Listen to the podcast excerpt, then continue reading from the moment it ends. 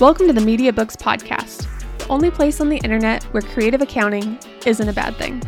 Owning a virtual firm today means having a professional and modern online presence, and in this podcast, we talk about how to do just that. My name is Kristen Corey, and I am the owner of MediaBooks, a media agency that provides creativity exclusively to accounting firms. And if you're an accounting firm owner, you're in the right place. Let's get into it. Hello, everyone. Welcome to another episode of the MediaBooks Podcast. In this podcast episode, I'm going to be talking about some of the habits my most successful clients have. So, I'm going to get right into it so we can talk and get all the details out. But number one is my most successful clients always have a ton of ideas. Now, we do monthly meetings. We have unlimited communication for all of our clients that includes meetings, phone calls, emails, texts, whatever. But these clients, whether we're going to a meeting or whether it's just a random email on a Friday, they are always coming to me with ideas and things that they want to do. They come to the meetings with a ton of things. Hey, I saw this I saw this post that someone did. I saw this website. I was watching this YouTube video. I would love to figure out a way that we can integrate this or I'd love to figure out a way to do this with my website. They always always have a ton of ideas and I really encourage it and I love that they do it because we can provide you guys with a ton of ideas, but really you are the CEO of your company. And so you are directing the ship. You understand your clients, you have a pulse on what they like, don't like. You are the ones talking to leads and doing the sales calls. You know where that they're being pulled from. And so it's really important that when you are working with a marketing agency that it is not just a hand it over and just bring me the leads. It's really a partnership, and we want to know that we're representing you properly and that we're suggesting things that actually work for you and that we're able to really integrate with the own operations and ideas and dreams that you have. And so, one of the most successful things, or one of my, the most habits of my most successful clients, is they're always sending me tons of ideas always. And I love it. And if you guys are listening, keep do it. Keep doing it because it is my favorite thing that we're able to kind of go after these different dreams. And frankly, you guys find things in corners of the internet I never even explored, and it's so much fun because really, oftentimes we get to learn from your own ideas that you guys randomly find on the internet. So it is fantastic there. The second habit that we frequently see is they personally engage with their audience. And so when it comes to social media, we provide content, we will schedule content, manage it, kind of do take care of the content creation process um, and a lot of the creativity around that.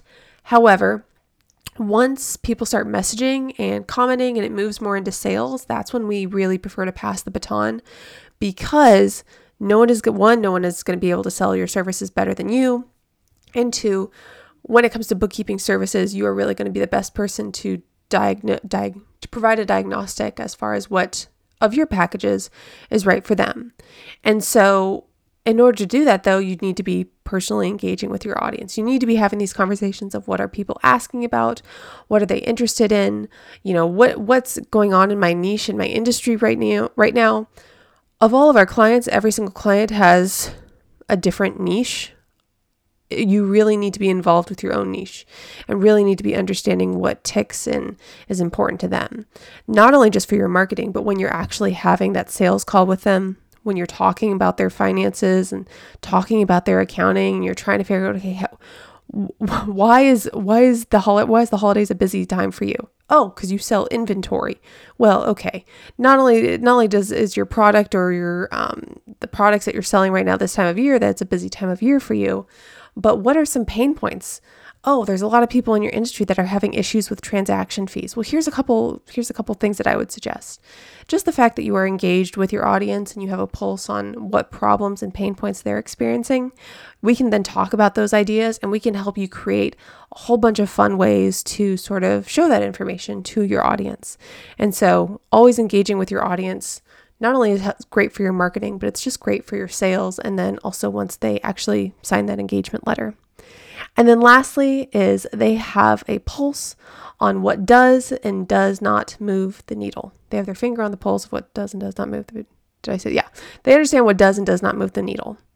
And what I mean by that is sometimes we'll get clients who um, get really bogged down in the details and they're not seeing kind of the bigger picture.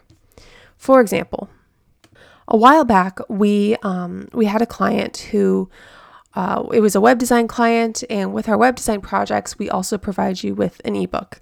And how it works is we'll kind of present you with a bunch of titles, and we'll say, okay, here are a bunch of titles and subjects that we can create an ebook around.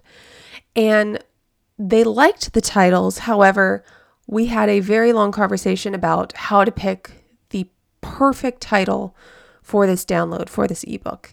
And they were showing me websites and research and all these things that they did. They wanted to have the most perfect title, one that everyone would see it and click on. And while I understand you definitely want something that's clickable, has SEO, and is something people are going to engage with, content it's not necessarily a one-time thing. We're going to be creating things constantly and a lot of marketing is actually testing and figuring out what does and doesn't work. If you're using an email campaign software you'll frequently see tools like a b testing because yes we have research and we have assumptions and kind of standards and things that we play by but you still there's going to be testing and we still want to learn more from your market as far as what does and doesn't work. And so it's important to have a, a good finger on your finger on the pulse. I'm trying to figure out how to say that better, but a good idea of what is and is not important to your marketing. You know, not every post is going to necessarily go viral or be your best post ever. Not every single line or punctuation or emoji or hashtag needs to be highly analyzed. Sometimes it's more important to just fill the feed, get content out there that is helpful than it is to look at every single tiny piece of content and make sure it is 100% the best thing you've ever published because it's not. Sometimes you you just are publishing things because you just want to stay top of mind. And it could be low and it could be casual and it could just be like a hey, how's your Friday going? You know, there's a ton of people that if you look at some of the most popular influencer channels, sometimes their greatest post is just a photo of them and their family saying, Hey, happy Tuesday. Hope you guys are getting some tacos. And they're eating tacos with their family. It doesn't, not every post needs to be some, you know, pouring your heart out or the most motivational or the most educational piece of content. And so, really have a good idea on what does and does not move the needle for your marketing. Don't get too bogged down in the details and be sure to always be looking at your data, the big picture, and that's where you can really start to understand what does and does not move the needle.